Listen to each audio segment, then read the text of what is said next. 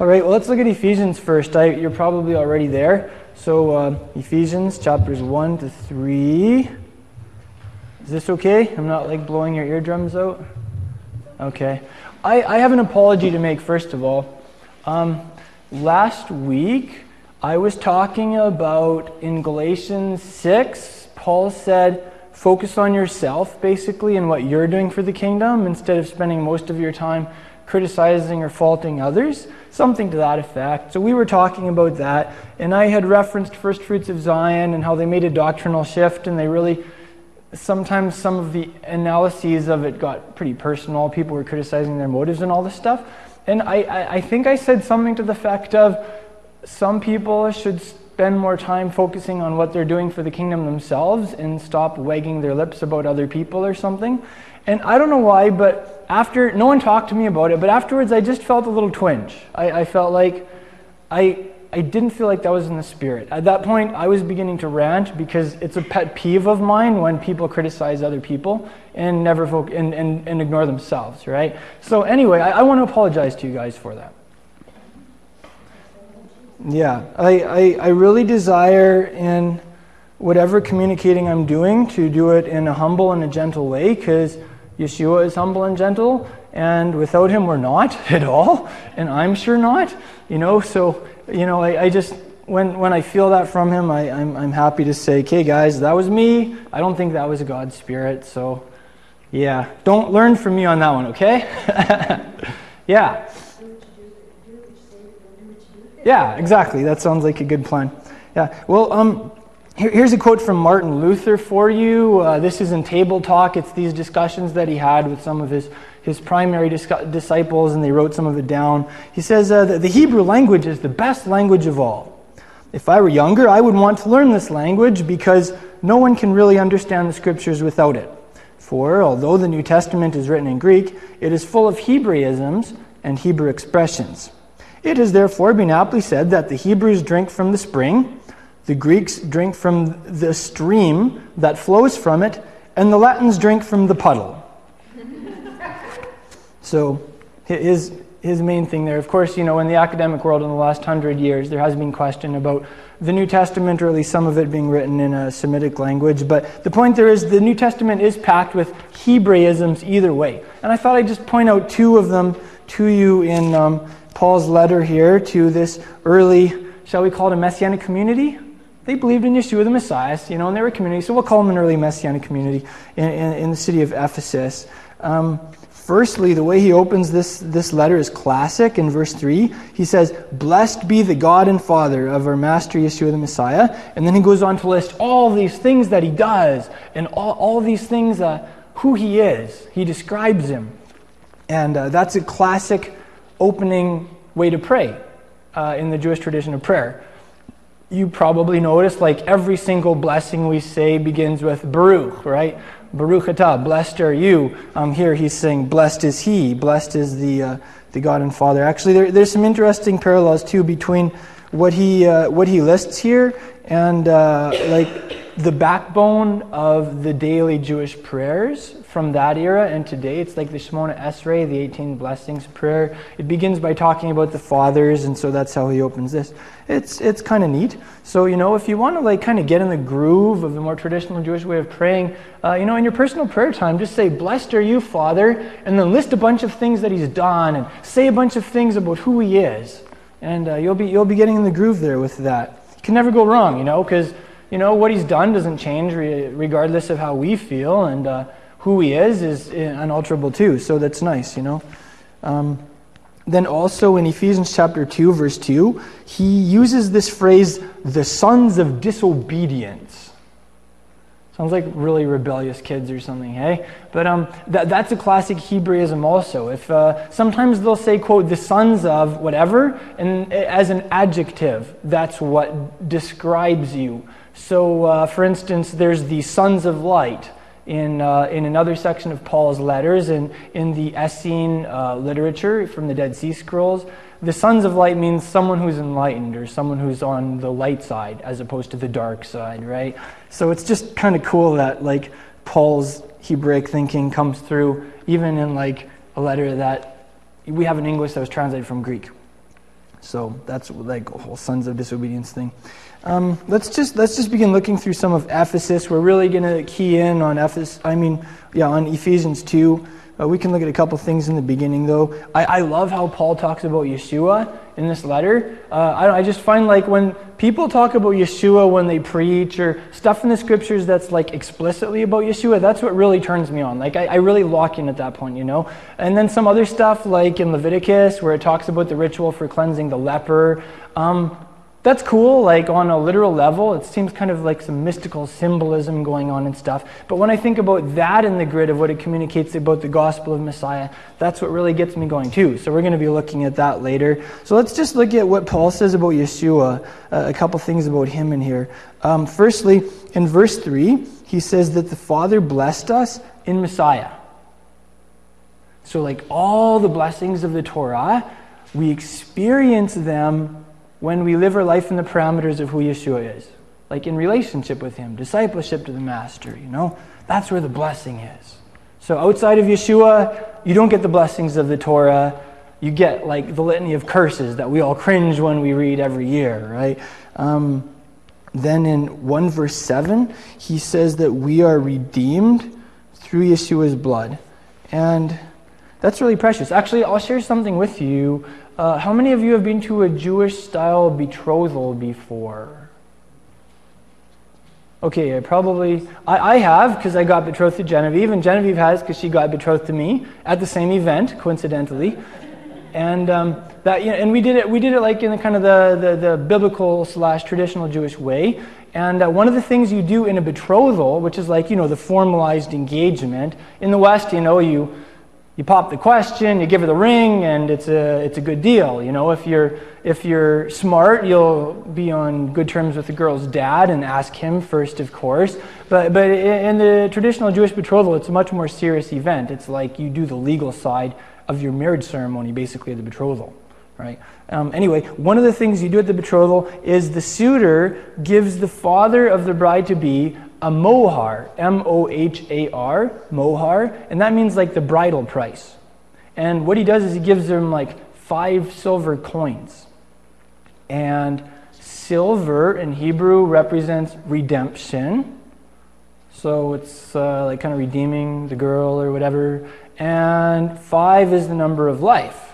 So it's kind of like this symbolic way of the suitor saying, I'm committing to give my life for your daughter to lay down my life to serve her in an ongoing way. Um, that's the idea.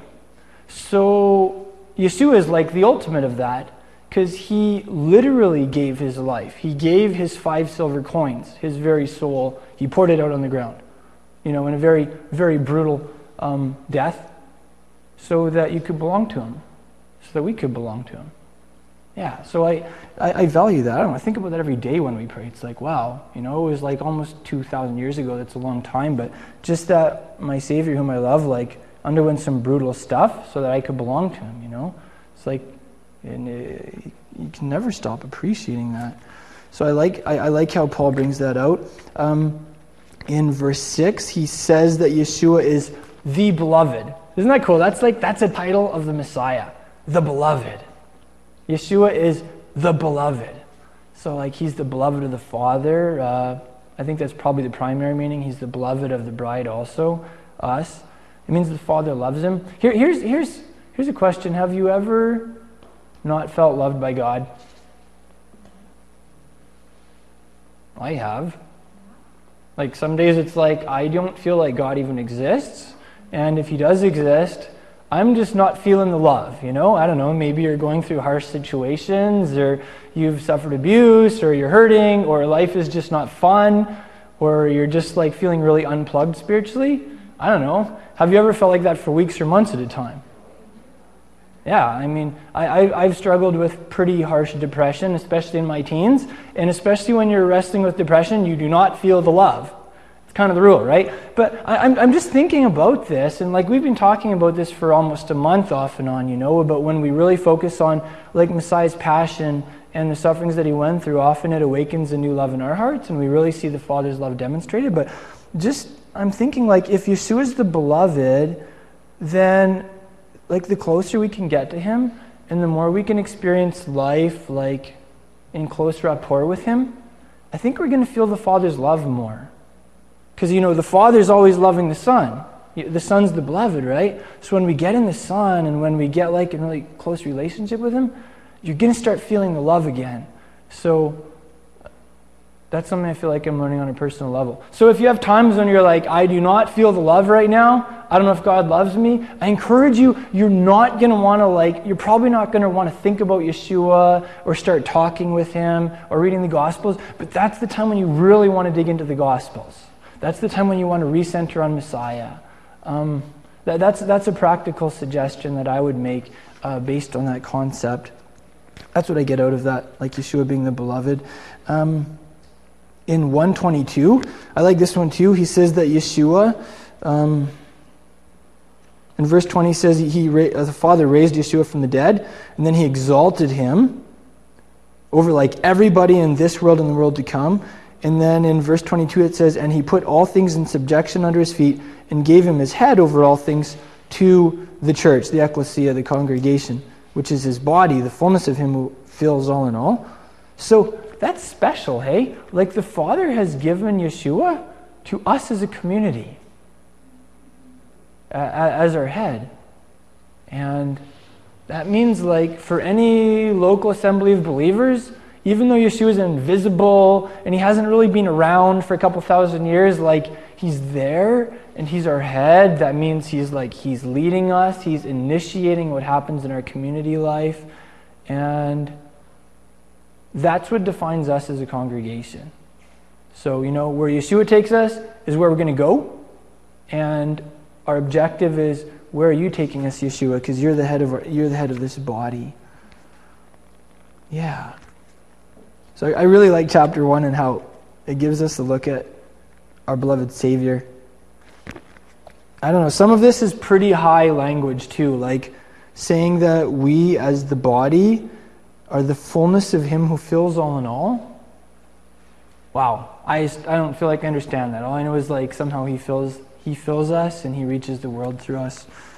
And um, okay, here's here's another verse like that. It's okay in verse ten. It says, okay, this is the New American Standard Bible. With a view to an administration suitable to the fullness of the times, that is the summing up of all things in Christ, things in the heavens and things on the earth. Did you get that?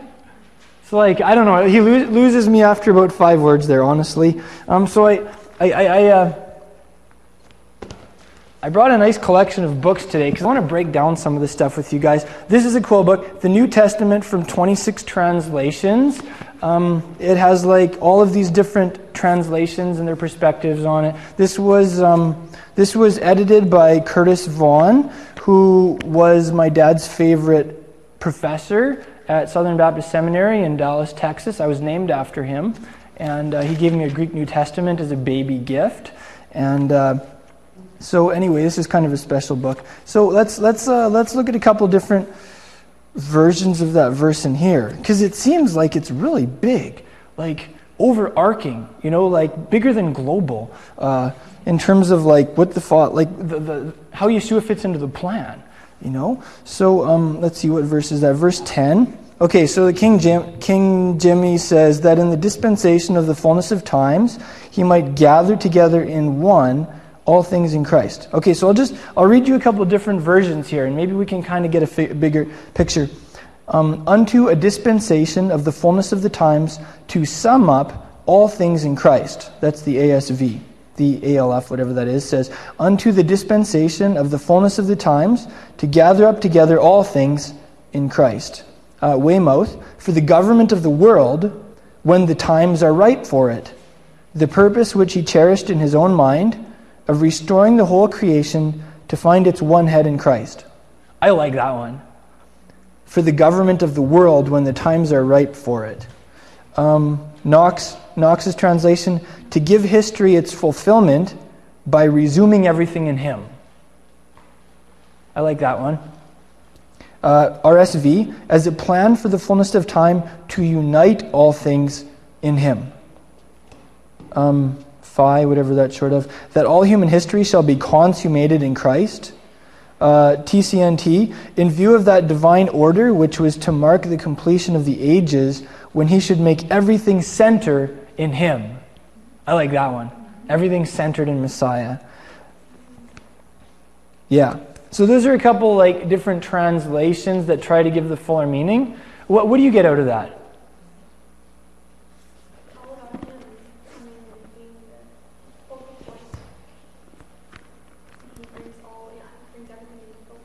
Yeah. Yeah, like he's ultimately going to be the focal point. I, don't, I, I get the picture too, like everything in the universe is on a collision course with Messiah, and if you don't like him, it's going to be painful. You know, like for people who have problems with the, the, the, the centrality, like the doctrine of the centrality of Messiah, like it's, you're not going to be happy in the end, you know? So I don't, we, can, we can never be too Yeshua centered, hey? Because it, like, that's where it's going to be. It's going to be all about Him. And uh, yeah, that's kind of what I, that's what I got out of that verse. And about the kingdom.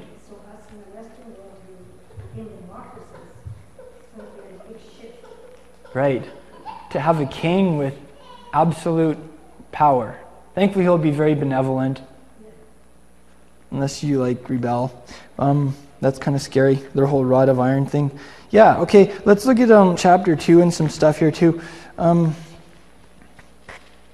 this is like one of the big verses you memorize in Sunday school so you can rattle it off, and you rattle it off so many times you kind of forget what it really means. Uh, often, that was the case for me. Ephesians chapter 2, verse 8, it says, For by grace you've been saved through faith. And that not of yourselves, it's the gift of Elohim, God, not as a result of works so that no one can boast. And then in verse 10 it says that he did create us in Messiah Yeshua so that we can do good works. So it's kind of like part of the part of the equation too. So let me ask you something. Okay, it's, if, if, if it says in Matthew 1 that Yeshua's mission was to save his people from their sins, and if it says in 1 John that sin is anomia, it's lawlessness or Torahlessness, then could it be that part of salvation is Yeshua saving us from breaking the Torah? Could it be? Yeah, I, I think I, you can make a pretty strong biblical case for that. You know, First John says sin is lawlessness; it's transgressing God's law, right? So if God says something in His law, He says do this, and we don't do it for whatever reasons, the Bible says that's sin, and Yeshua came to save us from that. Or if God says like don't do this, and we do it, that's sin, and you know the Bible says Yeshua came to save us from it. So you know you could kind of say that like the expression of salvation will be us doing the stuff God said in the Bible. Uh, another way of saying that would be Torah observance. Like Torah observance means doing the stuff in the Bible, right? Um, now, let's, let's, let's carry that thought on a little farther. If we replace this where it says you've been saved, if you replace that concept with Torah observance, because doing the Bible, observing the Torah, is the natural result of being saved, I think we could draw that conclusion. Then what, what, what, what is that saying? What, what it's saying is like, okay, so if you're, uh, if you're doing stuff in the Bible, if you're observing the Torah, if you're obeying God, you're doing it by His grace. It's because of His grace. And it's a faith thing, and it's a gift from Him. It's not of you. Right? Uh, like, okay, sometimes in the Messianic community, because we're doing some things from the Torah that a lot of the body of Messiah isn't doing, it's easy to say, these are my distinctives, and this is what I do, and I see the light, and I just don't understand why these people don't get it, and why they don't see the light, and why aren't they doing this stuff, you know? And I mean, okay, seriously, sometimes I do wrestle with that. It's like God said over and over in Exodus 12 and 13, Passover is forever for my people for all time, you know? And I don't know. So sometimes you can read that and you can be like, how come people don't get it? And th- that verse, I believe, is there for us just to say, like, stay humble, because the only reason you're doing these things is because God decided for you to. Like, He initiated that, you didn't. It's, it's a grace thing. And it's like faith, which is the opposite of like about us initiating and us doing the work and stuff, eh? So, yeah, I, I feel like it's a pretty relevant verse for, for, for us as a, as a congregation. Okay, um, Ephesians chapter 3, verse 1. Uh, this is interesting. Sometimes Paul, in his epistles, he'll address specific subsets of that community, right? Um, in the early, in the early uh, messianic communities, you know, the early church, like you'll have people from a Jewish background, and then you'll have people who hung out at the synagogue but maybe weren't Jewish, and then you'll have ex hardcore pagans, right? And you can tell sometimes Paul will be speaking to the ex hardcore pagans. Like in Galatians, you remember he talked about them going back to uh, observing certain superstitious garbage stuff. Um, so it's really important to take note of that, right? Who is he talking to here? So here's an example. Ephesians chapter 3, verse 1, he says, For this reason I, Paul, the prisoner of Messiah Yeshua, for the sake of you Gentiles. So he, who's he talking to there? Quote, you Gentiles. Okay, in some, eh, okay, some people in the Messianic community have this understanding of Gentile as a dirty word. It's like, don't call me a Gentile, that's a dirty word. And, okay, you're more than a Gentile. If your idea of Gentile means you have nothing to do with Israel and whatever, then no, you're not a Gentile. But if Gentile means like you're not technically Jewish, or if that's your background, that's okay. I just, I just want to point out there that Paul called these people in a community from a non Jewish background, he called them Gentiles, and that was okay. Can, can we agree with, on that? Okay, so that's important. That's an important verse to factor in because some people like to ignore verses like that. So let's back up and look at Ephesians 2 and see what he has to say to people from a non Jewish background. I mean, that doesn't, this isn't going to apply to any of us because we all grew up in the synagogue, right? And we're all very, very Jewish. Um, no. So that means that this does apply to us. So let's read Ephesians 2, like he was, he's like talking to us with today. Um, in Ephesians chapter 2, verse 11, it begins with therefore. And when you see the word therefore, you have to ask that question. What is the therefore, therefore? What is therefore, therefore? It's there to say, okay, so I establish a set of facts or something, and then I go on to say, therefore, let's draw a conclusion. Right? So, starting in verse 11, he starts talking about the relationship between Jewish and Gentile believers in the body of Messiah. But he, he prefaces that with all of this stuff about who we are in Yeshua. Right? So he's saying, This is who you are in Yeshua. This is what the Father's done for you. Therefore, and then he goes to the nitty gritty of, um, uh, of how Jewish and Gentile people interrelate. And and how believers from the nations fit into this thing, eh? So um, that's really relevant today. And let's, let's, let's break that down together. Um, firstly, in verse 11, he says, You, the Gentiles, quote, in the flesh. What does in the flesh mean? Human body. That's Paul's, that's Paul's talk for like physical, right? Okay, so when he says Gentiles in the flesh, that means you physical Gentiles. Why did he specify that? Why did he have to specify, okay, physically or Gentiles? Maybe because on a deeper spiritual level he saw them as more than that? Could that be the case? I think so. Okay, let's continue on. You who are called, quote, uncircumcision by the so called, quote, circumcision. Uh, what, is, what, is Paul, what does that mean in Paul talk? The, the circumcision is who? Yeah, it's like technically Jewish people, right? And then the uncircumcision are people who aren't Jewish, right? So that's interesting too. It's like you who, okay, so you who physically are Gentiles and Jewish people call you non Jews. Okay, so that, that's how he starts. That's kind of interesting. It means that maybe he sees, like, quote, Gentile believers as being more than that. Maybe he sees them as being at least partially Jewish in terms of well, you know, when you believe in the Bible and you do stuff from the Bible, it kind of looks Jewish sometimes. Maybe that's what he's talking about. And I mean, like, I'm not, I'm not, with where we're going in this, I'm not saying it's about being Jewish or not, right? It's just this was a big issue in the first century.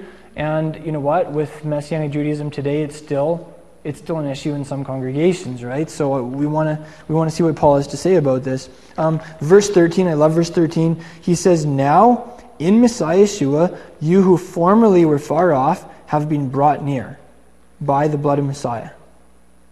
So, keyword there, brought near. Um, let's back. We, we can back up one verse. He says brought near. The, it raises the question: brought near to what? It's like okay, been brought near, but to, to what or to who? Eh? So maybe maybe verse 12 helps us understand that. He, he lists like three things. You were at that time, you were separate, you were excluded, and you were strangers. So you were separate from a person, Messiah. You were excluded from a people, Israel, and you were strangers to what? The covenants of promise, which is what defines the people of God. And you didn't have any hope and you were without God. So, did you notice that's in past tense? Okay, let, us break that down. I, as we go through this, um, I think you could, I, I would label this like this as inclusion theology, right? Um, you know, historically, the church has often been guilty of replacement theology, which says, we are the new Israel. We're the spiritual Israel. God is done with the Jewish people. He's kind of thrown them in the wastebasket of history, and now it's all about us. So you have Bibles where, you know, you have the book of Isaiah, and it has promises to Israel, and that, those Bibles in the in you know, in the chapter headings will say promises to the church. Uh, I'm trying to remember if that's the Scofield Bible or something. It's a pretty, it's a pretty famous Bible, and it says stuff like that, right? That, that's, uh, that's replacement theology. Um, let's just look at Ephesians 2 and see if replacement theology really flies, or if Paul more teaches something along the lines of inclusion theology. That's what, that's what we'll call it. Um, yeah, let's break down these, these three things. Okay, separate it from Messiah. That's pretty obvious, right? You were separate from him. Now you have this union with Messiah. You. Uh, you, you have a genuine relationship with Him. Um, secondly, he says you were excluded from the commonwealth of Israel. Okay, that word commonwealth, how, how do your translations render that word? Citizenship. Citizenship?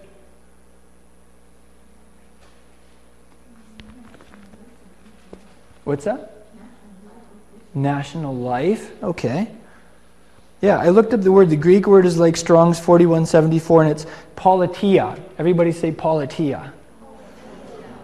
Um, it's from, its, its, its root is Strong's 4177, polites. Everybody say polites.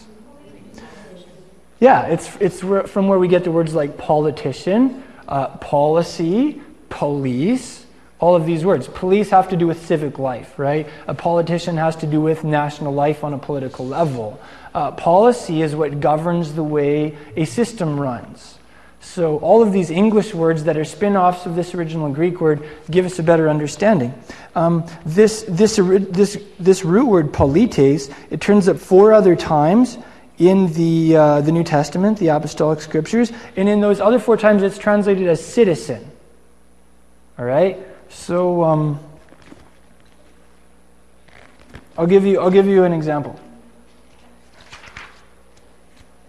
What's this?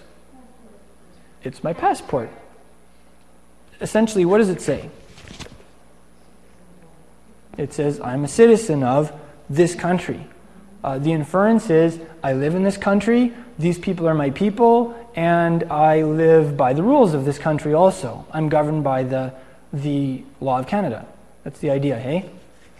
So, I'm going to watch this really closely because this is worth at least five grand on the black market, and I don't trust any of you.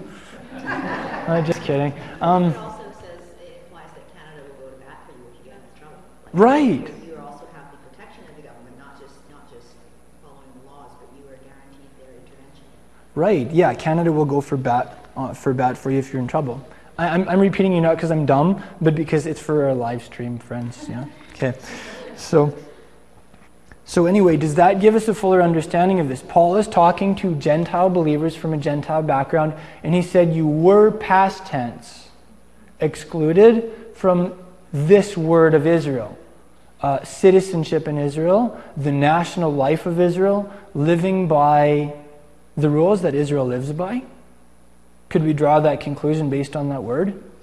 It's like when you come to faith in Messiah, you are included in greater Israel. And there are, there are real privileges with that, there are rights included in that, but there are, there are also um, responsibilities. It's like you have a new, you're living in a new system. There may be a new set of customs for you to adopt. Maybe there's some new uh, new rules. Maybe there's some new house rules that you're not used to, you know? Uh, maybe it involves some change. Yeah. Okay, so that's. Um, here, actually, I'm going to read to you a little bit from. This is like some commentary from David Stern. He was a pioneer Messianic Jew. He lives in Jerusalem. Um, he's, I think he's in his 80s now. I love this um, Jewish New Testament commentary. It's kind of like if I, I, highly recommend it if you want to understand passages better. Because like okay the, the whole movement that we're in it's about returning to the bible and doing things by the bible right? So you know commentary like this is helpful. It helps us understand the word better. I'll, I'll, I'll read to you a little section from here um, what, what stern has to say about this. Um, so you were estranged excluded, alienated from the national life of Israel. The Greek word translated national life is politeia, which gives us English words like polity and politics. Arndt in Gingrich's A Greek English Lexicon of the New Testament offers as possible meanings citizenship, commonwealth, state, way of life, conduct. But Gerhard Kittel's Theological Dictionary of the New Testament points out that in the Septuagint, what's the Septuagint? Yeah, Greek, Greek translation of the Old Testament, right? Yeah. Politeia in the Septuagint, quote, does not mean civil rights, constitution, or state, but rather the pious order of life which, ordained by the law of Moses, is inherited from the fathers. With one exception, it is a religious and moral concept rather than a political concept. It denotes the walk determined by the Mosaic law. So, Paul was writing to a bunch of people who read the Septuagint, who read the Hebrew Bible translated into Greek. And so to them, this word politeia was used as like doing the Torah, basically. So it's like you used to be excluded from that, now you're in. This, that's like, that's our heritage.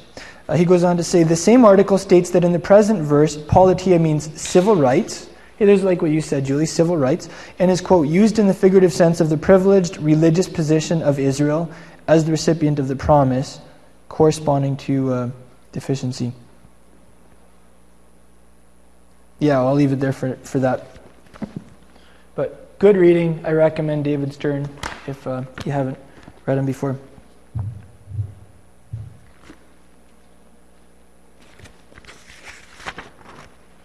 Page two. How, how does Paul Harvey say it? No, I don't know. Yeah, but when he goes to another page in his notes, he always says like page whatever. it's funny. Uh, okay, page two. Let's let's let's like going on with that in uh, chapter two, verse nineteen. He says, "So then you are no longer strangers and aliens. No longer strangers and aliens, but you are fellow citizens with the saints, the holy people." And are of God's household. So it's like, this is your family now, this is your home. Your fellow citizens. Fellow citizens of what? Israel, yeah, in the context. Uh, another place he says, our citizenship is in heaven. So that, that's part of the deal. And then in, okay, and then in 3 verse 6, how does that work on a practical level? This is, this is cool. He says, um, the Gentiles are fellow heirs and fellow members of the body and fellow partakers of the promise in Messiah Yeshua through the gospel. Okay, fellow heirs of what? It's another one of those things where he says a fellow heir, and you have to say, well, of what? What's the promise? What are some of the promises in the Abrahamic covenant, say, or the, the, the, the covenant with Israel?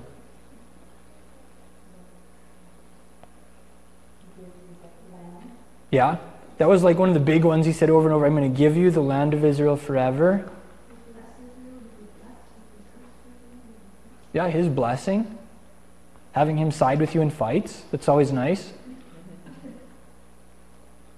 Just stop and think about that though. Like, could we draw that conclusion that part of the inheritance of every believer, including like total hardcore Gentiles, is when Yeshua comes back, he will be inheriting the land of Israel. According to Ezekiel, the last eight chapters of Ezekiel, could it be that you'll be there with him? Could it be that you'll be a fellow heir as his bride? I mean, I, I really hope that we get to like be close to Yeshua in the Messianic era as the bride, you know? So if he's living in Israel, if he's ruling on the throne of David from Jerusalem, I don't know, maybe we'll get to live in his neighborhood. So that could be part of your future. Yeah. Sure, you're going to Israel in like May, aren't you? Yeah, you'll get to like have a look at your maybe your future real estate or something. Be like, so Yeshua, where are we going to live in the, in the kingdom when you come back, hey? It's like, I, I really like that area. Maybe I could have that hill. yeah. And again, like, okay, you could say, people could hear that and be like, freak out and be like, that's replacement theology. They believe that Gentiles are going to take over the land of Israel. And no, that's not true. Yeshua is going to take over the land of Israel, and his friends are going to be in on the deal. And it doesn't matter if they're Jewish or Gentile. That's my understanding. So, I don't know, throw, st- throw Bibles and stuff at me if you think I'm wrong or you think I'm crazy, okay? Um, here, I, am going to read you another little section from another book. Um, this is a book called Vintage Church by a pastor named Mark Driscoll. I've really been enjoying listening to Mark Driscoll's sermons lately. He's really passionate. He yells. Um, he's he's like he's a boxer, or he used to be a boxer, and and he's also like he's kind of half stand-up comedian, half boxer, half like theologian. Well, I guess he's thirds, you could say. Anyway, I really like some of his stuff. He's kind of uh, I've been enjoying listening to him. And so anyway, I'm reading this book right now, Vintage Church, and uh, he has a little section in here called "What is the relationship between Israel and the church?" And let's just like turn on our critical thinking apparatuses. I guess they'll be apparati technically, right? Um, yeah, because octopus, octopi, so apparatus, apparati, right? So let's turn on our critical thinking apparati, and uh, let's just like let's just read this and uh, and just see what we. And he he covers a couple different uh, theological perspectives here. See what we think. He says the church is not Israel. Israel is an ethnicity, a nation, and a religious system. The church is none of these. Okay, stop. What do you think of that?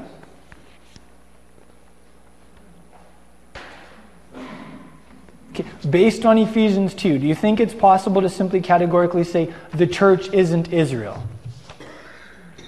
From, from, from everything I hear Paul saying in Ephesians 2, he's trying to say, you're part of this thing. Okay? Um, he says the church is none of these, including a nation. I do think of how Peter says, you are a holy nation. So I'm just, we're just thinking um, objectively here. When the Bible, Old and New Testaments, uses the term Israel, it always means a group of Jewish people, not the, quote, ransom people for God from every tribe and language and people and nation, Revelation 5 9, which is the church. So I don't know. I'm going to introduce another term to you there. Um, okay, we talked about replacement theology. We talked about inclusion theology, which is my position. This would be what I would label separatist theology. Separatist theology says there is a separation between the Gentile church and the people of Israel, and never the twain shall meet, basically. All right? And I personally feel like separatist theology glosses over a lot of key verses and chapters. Anyway, let's keep reading. Some, next paragraph, some Reformed theologians see Israel as having been replaced by the church so that it is defined as spiritual Israel. The church in the new covenant occupies the place that Israel occupied in the old. But that would mean God reneges on his promises to the ethnic children of Abraham. And then he lists some verses where God makes promises that he has yet to have made good on to Israel. So, like, kudos to, to uh, Mark Driscoll for that. He does say we don't believe in replacement theology. Um, God made promises to ethnic Israel, and he's not going back on them. Next paragraph. Older dis- dispensational theologians, in the vein of Lewis Sperry Chafer, see Israel and the church as essentially two different peoples with whom God works separately throughout eternity. Okay, so there's that separate, separatist theology idea. Their defining hermeneutic, which is a method of interpretation, is never to blur the distinction between Israel and the church. But that negates the statements of God breaking down the dividing wall to form one new humanity. And then he has the Ephesians 2 verse. All right? So it, it, it's a challenge, isn't it? If you have a strict separatist theology, then you have to ignore the fact that God broke down the dividing wall. So uh, let, let's, let's look at this is his conclusion. Let's look at this paragraph and tell me what you think. It seems best to say that there's one people of God saved by grace alone, through faith alone, in the promised Messiah alone, who are organized in different administering institutions of God's one kingdom purpose. The physical and spiritual descendants of Abraham, Jewish people, and especially Jewish believers, are the firstborn of God's working. With the establishment of the new covenant in Acts 2, the people from every tribe and language and people and nation join in the body of Christ, sharing in the inaugurated promises of the new covenant, but not in the Mosaic religion and national structure of Israel. Let's stop there. What do you think of that statement? Based on Ephesians 2, do you think you can categorically say uh, people from every language and nation join in the body of Christ, sharing in the inaugurated promises of the new covenant, but not in the Mosaic religion and national structure of Israel? National structure means politeia. Paul just said you were excluded from that, implying you're included now, eh? So the challenge is to believe all the verses, factor all the verses into our theology, eh? Um, I, I really love Mark for saying this next thing. He says, The Old Testament prophecies of a national restoration of Israel, and then he references these last chapters in Ezekiel that are a picture of the Messianic era. And uh, Acts 1 5, remember the apostle said, Well, is, is it this time you're restoring the kingdom to Israel? And Yeshua didn't say, Guys, you're missing the point. That's not going to happen. He just kind of said it's a matter of timing, and it's up to the Father, the timing. So, okay, so he says the Old Testament prophecies of a national restoration of Israel will be fulfilled by racially Jewish Christians in the millennium who finally, quote, shall be my treasured possession among all peoples, for all the earth is mine, and you shall be to me a kingdom of priests and holy nation. Okay, so that's kind of cool. He does anticipate that these prophecies that have yet to be fulfilled will be enjoyed by ethnically Jewish Christians in the Messianic era. But again, is that raising up that middle wall of partition? Is that separatist theology? Does Ephesians 2 really countenance that? I don't think so so you know, like I like I said, I really uh, Mark Driscoll. He's very Yeshua centered. Um, he's he's doing a great job in Seattle, bringing people to to faith. A lot of like people that generally never like would go to church and stuff. But uh, I just wanted to I wanted to read that par- that that section to you and just see what you think. You know, so that gives us a pretty good overview of the the positions out there.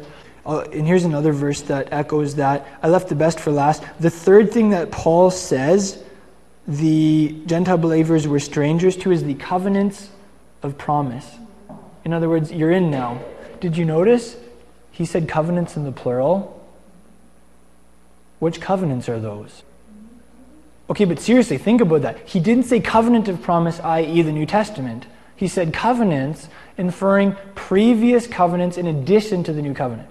Okay, that, this is a huge, huge, huge verse. Like, um, I, I, I, love my dad, and I have theological conversations with him sometime. You know, he went to seminary. He was a Southern Baptist and Alliance pastor, and he lives in Ottawa now, and we talk on the phone sometimes. And so, you know, he, he, we have talks about things that I, that I believe. And um, one of the things, he, he, his stance is the new covenant is the only one that currently is valid, and all the previous ones are annulled and, and done away with and stuff, right? And so this is a verse that I've, I've brought up and I've brought up in, in conversation with other people too. He said, You were strangers to the covenants of promise. Okay, so two, two things we can gather from this. It's more than just the new covenant that we're a part of, that we are sharers in. You know, covenants imply promises, they imply privileges, responsibilities, all this stuff, right? Secondly, Paul saw the covenants of the Old Testament not as covenants of legalism and law or works. Paul saw the Abrahamic covenant, the Mosaic covenant, the Davidic covenant as covenants of promise. That's a very positive view of God's covenants, right? So I just, if I could give you like one really good piece of ammo for theological conversations, I'm going to drop that one in, okay? That's like your like your anti-tank missile launcher, right? Huge. All right? Because, like, I, I, care about this stuff, you guys. Like, we're doing some stuff differently than most of the Christian world, and I really don't want to get wonky. Like, I really want to be biblical, right? And so that's why, like, I'm taking time to talk about this, because this is about who we are. And it starts with your identity, and from there, it'll be expressed in how you do life and stuff, right? So that's why I'm like, I don't know. It's, I, I feel like I, I'm kind of preaching to the choir. Like, we already believe this, right? But I just, I want us to be really strong in this. Because, like, no, like, Paul is really widely accepted, right? If, if you're like doing stuff from the Old Testament, people usually spit Paul at you to try and tell you that you shouldn't be doing that, right? So just spit some Paul back. It's kind of the idea. So here's a couple more verses. Um, chapter 2, verse 15. It says that, okay, in verse 14, it says, Yeshua is our peace. He broke down the dividing wall. Okay, the dividing wall, you'll notice David Stern's translation had the machitza. The machitza in this in the temple in Second Temple era was this literal wall. Archaeologists have even uncovered the plaques that were all along this wall, and it said Gentiles can go no further than this in the temple under pain of death. So, like, if you were Gentile, you are not allowed into the inner courts of the temple, or you die. And I don't know how they tell if you're a Gentile or not. I mean, there's kind of like the, hey, I'm not going to go there right now. But um, anyway, if you're a Gentile, you're going to die, right? And, and, and that's, contextually, that's what Paul was talking about. He's saying Gentiles are no longer on, in the outer courts. You can mingle with the Jewish people and with national Israel in your worship of God. Um, he goes on to say, peace. So Yeshua is our shalom. So, like, if there's tension in the body of Messiah between Messianic Jews and Gentiles, it's because Yeshua is not central. When Yeshua becomes central in our theology, he's the shalom and and that's that's like the litmus test genevieve in verse 15 this is going this is like a classic verse that people will say will refer to when they say the law is abolished um, the New American Standard Bible says, by abolishing in his flesh the enmity, which is the law of commandments contained in ordinances, so that in himself he might make the two into one new man, thus establishing peace. Okay?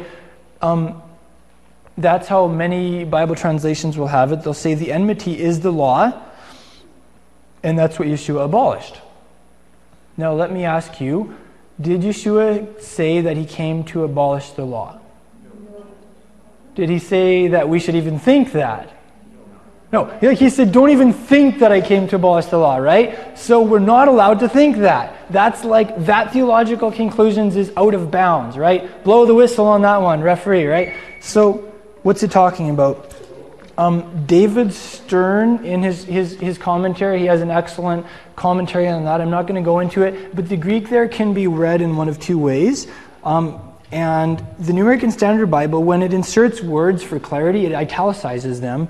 And which is here is italicized, okay? So I'm going to read this to you. By abolishing in his flesh the enmity which is, those words aren't there. So it says the enmity of the law of commandments. So, the, like, uh, for instance, uh, David Stern's Complete Jewish Bible or the Catholic Jerusalem Bible, they will say that he abolished the enmity which was caused by the Torah, which, uh, which was given occasion by the Torah, right? So here's the question Did Yeshua abolish the enmity or did he abolish the Torah?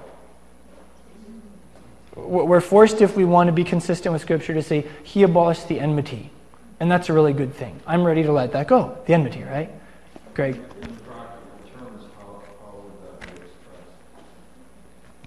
In practical terms, how would that be expressed? Yes, Cindy.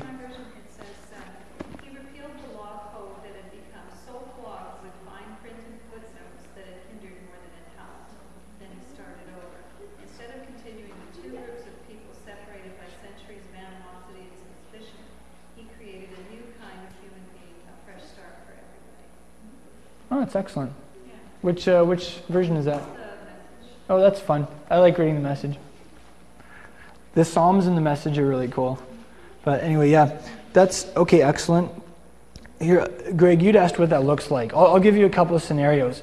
Um, I'll start with Messianic people. When we use the Torah and the fact that we're observant as like leverage against our Christian brothers and sisters, we're holding on to the enmity. Okay, so if like it's like you know what they're having a like a, a worship event, and you know maybe it's just open to anyone who wants to go, and it's on some let's say I don't know Tuesday evening, but I don't want to hang out with those people because I do more of the Torah than they do. That's holding on to the enmity, right? Um, or Genevieve and I, we like to hang out with a bunch of Christian kids at these potluck things on Thursday evening in Saskatoon. If we were to say, you know what, we do the Torah and they don't do some of the stuff that we do, so, you know, we can't really hang out with them. That's holding on to the enmity. Um, the, in my opinion, those would be some examples. On the Christian side, if people say, oh, you know, well, you're a little bit weird and we can't really have very close fellowship with you because you don't eat pork, that's holding on to the enmity from the Christian side. You know what I'm saying? It's like when you let the Torah become an issue, relationally speaking, in my opinion, that's holding on to the enmity. I don't know. What do you guys think? What are some practical things we can get out of this? The enmity just sounds like, you know, we're in and you're not. Right. We, we have a corner on the truth and you don't, so, Right. you know, from either side. Yeah, excellent. When you say we're in and you're not. Okay. So Robert, to use the Torah as a guide, and Yeah, use the Torah as a personal guide. That's excellent. So when we use the Torah against each other, when we judge other people based on the Torah, that's like holding on to the enmity that Yeshua came to abolish. That's what I get out of it. Um, And you get the picture too that in his dealings with the common person, that was the kind of stuff Yeshua absolutely hated, you know, like Mm. to lift the, fallen person out of the gutter or, you know, he'd associate with the low lives, but to use the Torah as a weapon or, or, or any kind of belief as a weapon, that's what he just despised. right. Yeah, his choicest words for were the really, really religious people. People, the Pharisees Yeah. right? Who didn't have warm hearts. For sure. Um, in 216, he says the cross is what brings us together. So, what the cross represents is our common ground. When we focus on that, we're going to be doing well. Um, in 2 verse 20, he says that every messianic community is founded on the prophets and the apostles, right? So, this is, this is significant for us as a community. Our foundation is the prophets, which is what? Basically, the Hebrew Bible, which was written by the prophets of Israel, and the apostles, which is what? the New Testament, right? So the Old Testament and the New Testament together, the Tanakh and the Apostolic Scriptures, that's our foundation. That's what we're built on, right? That's so basic, eh? But that's huge. Um, I like it. In Ephesians 3 5, he calls the apostles the holy apostles. Kind of like, that's kind of cool. They're like the holy apostles. Um, in 3 verse 17, oh, we'll finish our look at Ephesians with this. He says, Messiah dwells in our hearts. So, like, that's where you're going to find him. And then he talks about being rooted and grounded in love. So, I don't know, just remember that, hey? When we're like, when we're strong in love, when we stay focused on love, when that's a priority, we're going to have a good foundation. We're not going to get all wonky. Because when you're not rooted and grounded, that's when you get all unstable and wonky and things blow up, blow up, right? So, love's where it at. Love is where it's at. Um, yeah. Let's do, let's do one thing from the Torah. We're going we're gonna act something out. And that, this will be like our last thing. Uh, I, I want to act out the leper cleansing ritual. Yeah, that'll be cool. So um, I, I've arranged for someone to be miraculously struck with leprosy. They're gonna, and kind of like Moses, you know?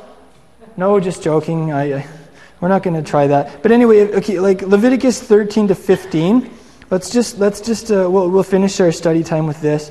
The middle verse of the Torah is Leviticus 13 33. Okay, so like this stuff about cleansing from leprosy is the very center of the Torah. The Torah, in some regards, revolves around these laws about leprosy and how to how to deal with it. Um,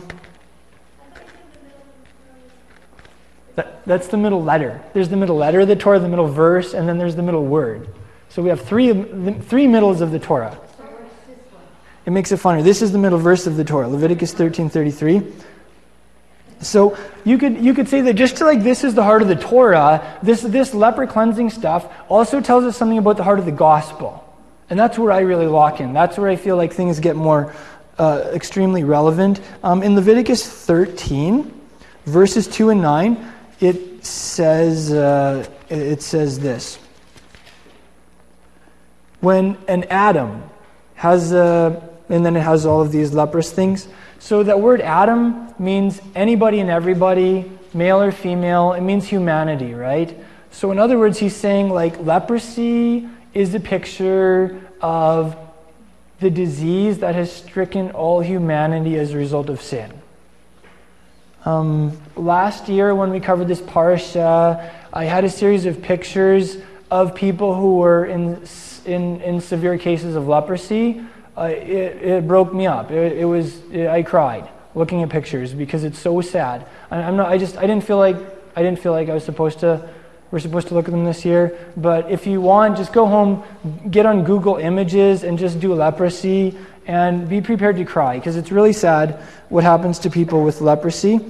Um, I'll read to you a little thing about leprosy, and then we'll act out this, uh, this picture of a guy being cleansed, and uh, we'll see how it's a picture of Yeshua and what he does for each one of us and what he wants to do for humanity. Uh, here, w- Wikipedia, our, uh, our source of ultimate and infallible truth, has uh, this to say about leprosy. Leprosy, or Hansen's disease, is a chronic disease of the peripheral nerves and mucosa of the upper respiratory tract. Skin lesions are the primary external sign. Left untreated, leprosy can be progressive, causing permanent damage to the skin, nerves, limbs, and eyes. Contrary to folklore, leprosy doesn't cause body parts to fall off, although they can become numb and or diseased as a result of the disease. Like, man, as I, as I, as I listen to this and I remember that leprosy is a picture of us as humanity, it's like becoming diseased, becoming numb. Like, isn't that alone so true of us as humanity without Messiah? Just becoming numb. Historically, leprosy has affected humanity for over 4,000 years. It's interesting because that takes us almost right back to where the flood um, is dated to happen. DNA taken from the shrouded remains of a man discovered in a tomb next to the old city of Jerusalem shows him to be the first human proven to have suffered from leprosy. Do you think that's significant somehow? Like the oldest case of leprosy is DNA from a man who was buried in the old city of Jerusalem. I don't know. Maybe leprosy affects religious people too, on, on a soul level. Who knows? So, um, yeah. Leviticus 13, 45, and 30, 46. Um, I, am going to need like a leper for this. Someone who's going to be our, our leper for, for this. Um, who wants to be my our, our leper? Don't worry, we're not going to do any. We're not going to like spray paint you red or anything like that. No, yeah, we're not going to shave your eyebrows and stuff. Okay, Dave, you can be the leper. So um, you'll have to come up here. Okay. So you can stand right there. Okay. And um, we'll just read about you. Okay, so it says, As for the leper who has the infection, his clothes shall be torn. So we want you to just, just tear, it. no, just kidding. You don't have to, okay, just act it out. You don't have to tear your clothes. And the hair of his head shall be uncovered. And he shall, so you're not allowed to wear your uh, turban. So take off your turban. And he shall cover his mustache. You have a mustache? This is good. I think that means like wearing your clothes right up to your mustache or something. I don't know. Maybe it's to cover the mouth so he doesn't breathe anybody. And Oh, yeah. Okay. like doctors wear masks, right? Okay, this is good. And he shall cry, Unclean, unclean. Unclean, unclean. Okay, good. I'm unclean. Oh, yeah. I'm unclean. Yeah. Unclean. Okay. He shall remain unclean all the days during which he has the infection. He's unclean. He shall live alone. His dwelling shall be outside the camp. Sorry. Aww. That's devotion. Okay, so this is a pretty sad picture. You know, someone who's isolated, who's separate from separated from community, um, someone who has to walk around shouting unclean. You have a serious social stigma on you. Um, I have no friends. you have no friends, yeah, except for other lepers. Um, okay, so now in um, Leviticus chapter 14, it describes the cleansing of the leper. So we're going to break it down and we're going to see how it's a picture of the gospel. Uh, I need a Cohen. I need a priest for this part. Who's going to be our Cohen?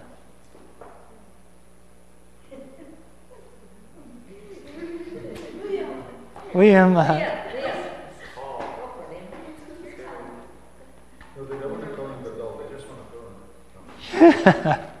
okay, Mike. Hey, you can even wear your tallit. Right on. Okay. So here, come over here a little bit more, and then Mr. Cohen Gadol, Mr. Ha- Mr. Priest, you can stand there. And uh, okay, so firstly, it's uh, this is a ritual that's conducted under the auspices of the priest. Uh, who is our priest? Yeshua, right. Okay, so this is like a picture of what Yeshua does for us. I think we could infer that. Uh, number two, okay, you're going to take four elements. Now, Tirza is at the stage where she's learning about make believe, so she'll have her fork and uh, I'll be like, "Oh, Tirza, um, can I have feed? Maybe you can feed me or something." So she'll pretend to take something and pretend to put it in my mouth, and I'll be like, "Mmm, num num. What was that?" She'll be like, "Banana or avocado or whatever." It's so cute. I wonder if she would do it right now. Here, maybe bring, let, grab her. Let's see if she would do it with a fork or something. Yeah. They never perform on command.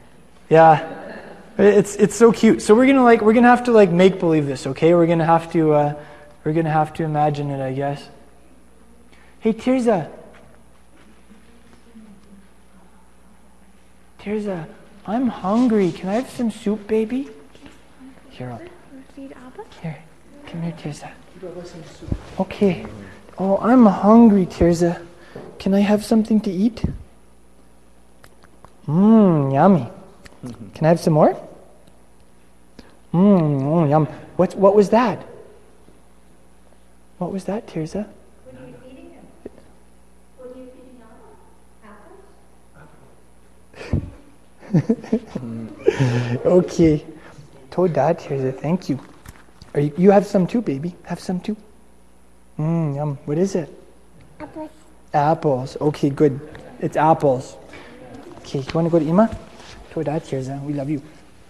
Okay, yeah. So we'll just kind of make believe this, right? Act it out like that. Okay, so um, you, uh, Mr. Cohen-Giddle, you're going to need to take two clean live birds. If you could show those to us. Oh, you got it. They're still flapping away. Um, cedar wood. Oh, yeah, there's a lot there. Yeah, let me smell it to see if it's cedar wood. Just do the smelling. Mmm, that's nice. I love cedar smell. Um, you're not allowed to smell it Mm-mm. until you're cleansed. No, I got my uh, purifying T-shirt. Okay, good. Uh, scarlet string. We need some scarlet string. Oh, yeah, Yeah. here's my cross colleagues. okay, great. You got that. And then um, hyssop. Need some hyssop. Piece oh, where's the branch? Okay, great. How convenient. Everything's right here. Okay, so that's the second thing. You take those elements. Uh, three, go outside the camp to the special venue for this ritual, a place of running water. So let's just. Um, Right there, blue, blue. okay, great. So we're just going to walk over there. Going to go outside. Go outside of town. Now we can't move too far, or our live stream friends won't be able to see us. So we have to. Uh, have to kind of yeah. Okay, so the, the Hebrew word for uh, running water is maim chaim, which literally means what? Living, water. So uh, running water is living water in Hebrew. Uh, Camp Living Water south of PA, maybe some of you have been there. That's different. Um, now, okay, number four, we're going to slay the bird in a clay jar over the running water. So come over here a little bit more. The, the running water's right here. Okay, Yeah. so um, you slide over the clay jar, in the clay jar. Um, kill it in the clay jar over the running water, evidently. Okay, so I have to go down. Don't look, this is going to be a little bit violent. Ouch. Okay. Okay, thank you, good. Uh, number five, okay, so take the live bird and you dip the live bird along with the cedar wood, the scarlet string, and the hyssop into the clay pot full of water that has the other bird's blood in it. Well, I have to put the hyssop in first and then the Hyssop, cedar wood. Take the the birds. Don't, don't hold him in there too long or he's going to die.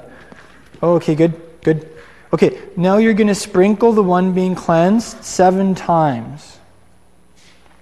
Using the bird, the live bird to sprinkle, or No, just my hand.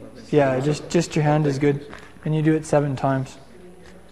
Okay, what would that be a picture of? Sprinkling the one being cleansed seven times.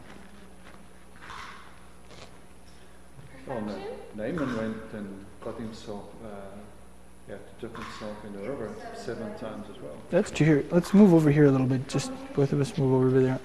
Complete. Oh, completion. Okay. Um, also, okay, the, the the bird being killed. What would that be a picture of in terms of the gospel? Okay, Yeshua's atonement.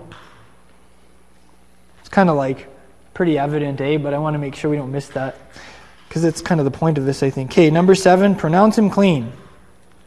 You are clean. Woohoo! Yay, Okay. I don't have to hold my shirt up anymore. Yeah. Okay. So, what does that look like in terms of the gospel? Yeshua's cleansed us from our. Yeah, he says, I have cleansed you. You are clean. I don't know, sometimes I think we need to remember that. Yeah. Okay, uh, number eight, let the live bird go free over the open field. I like that one. Wow. So, what is that a picture of? Freedom, Yeshua Spirit. Okay. Number nine, the one being cleansed washes his clothes. In the water? Sure. Oh, there's some blue tape on the ground that looks like a little running water. It's perfect. Okay, good stuff. You washed your clothes. Um, number 10, the one being cleansed shaves off all his hair on the seventh day. Oh. Yeah, yeah, All? all of it. Oh, that's going to be a job. Yeah. Don't tell your wife that you're going to have that done either. Just walk in and surprise her one day. you know, I, I uh, when I was like 16, I dyed my hair and my eyebrows like blonde. It was not a good idea. It looked so stupid. I like dyed them bla- back the next day, cause, but it, it was so freakish. But anyway, having your eyebrows like shaved right off would be even wilder, I think. So anyway, uh, what is that? A, what is that a picture of? Washing your clothes and having all your hair shaved off. Being cleansed. New birth? Okay. Yeah, I like that. Babies don't. Yeah, babies. Are, uh, okay. Number 11. On the eighth day, he's presented by the priest who cleansed him at the sanctuary. Ta-da! Ta-da! Ta-da! Yeah. Okay. Uh, 12. He brings three sheep as offerings and presents a guilt offering, a sin offering, a burnt offering. and then a grain offering and half a liter of oil. Okay, so you brought all your all your goods here. Oh. Okay, 13. The priest slaughters the guilt offering and puts the blood of the guilt offering on the right earlobe, the right thumb, and the right big toe of the man or woman being cleansed.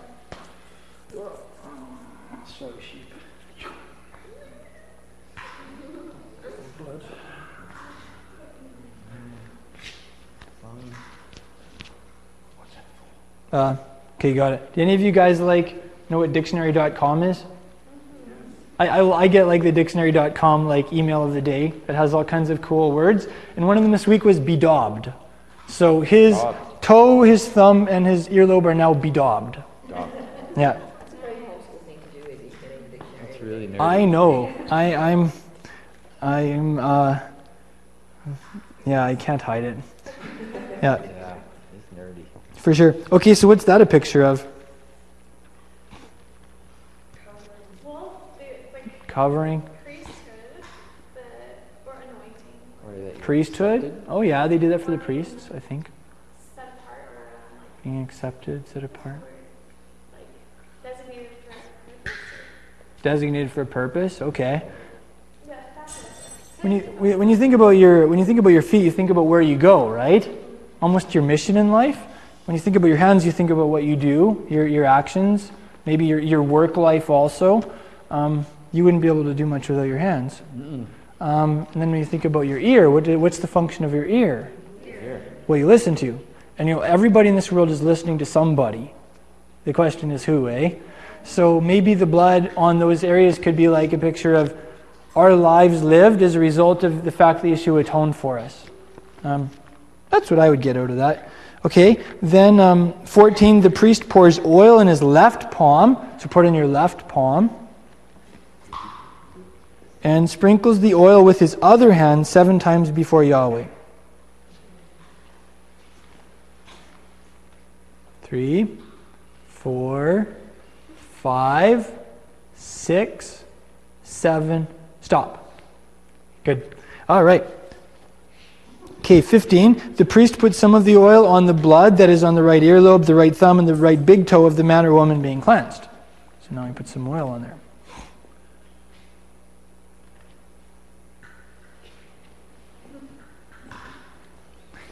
Be funner to do this with a sharpie, hey? So he walks around for a week with a red earlobe. Yeah, Uh, good idea.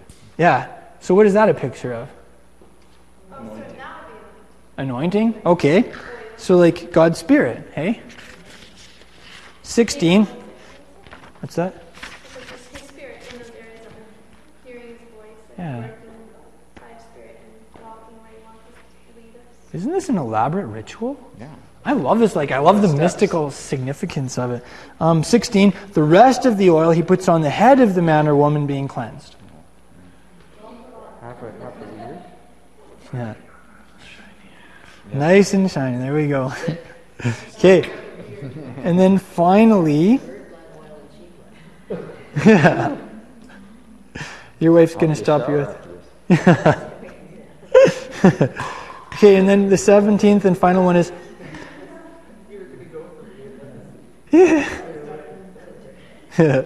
the priest slaughters the sin offering and the burnt offering and offers the burnt offering and the grain offering on the altar.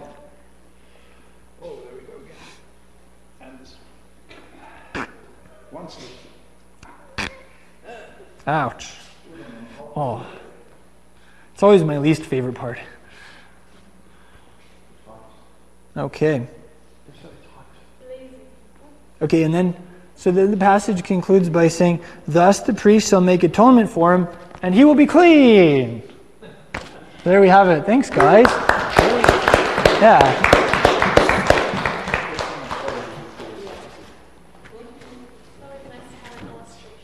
Yeah, no kidding. I mean, really, like, we read that chapter, and I admit I was lost. Like, you try and follow along and you try and get stuff out of it, but I just can't when we're reading as a congregation. So, anyway, hopefully that'll stay with us. Remember, that was you as a leper, and that was what Yeshua did for you, and you're clean if you've, you know, if, if, you, if you've accepted Him and everything. So, let's finish with that. What do you think? Thank you for joining us in this message. I pray that it's been an inspiration to you in your discipleship to Yeshua the Messiah. Crown of Messiah is a relatively small congregation with a massive mission. We're not just making disciples and teaching the Word of God here in our city, we're also doing that internationally through vehicles such as the internet.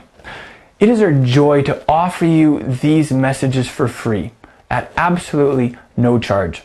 At the same time, we do have ongoing overhead expenses. It costs us something to produce these teachings and get them out to you. And we would appreciate it if you would, in turn, support our work in a practical way. Help us cover some of our basic expenses. You can do that by going to our website, crownofmessiah.com, and going to the donate page, where you can make a one time donation or you can set up a monthly automated donation.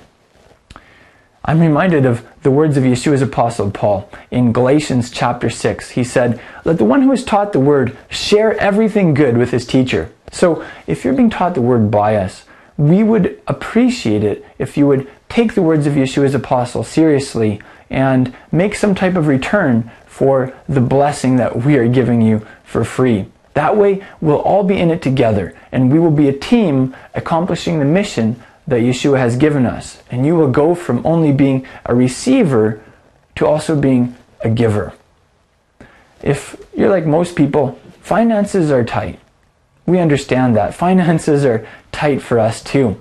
That's why we need people like you to come alongside us and to back us in the work that Yeshua has called us to do. Thank you so much for making that donation at crownofmessiah.com. And thank you for becoming a team member with us. We appreciate it.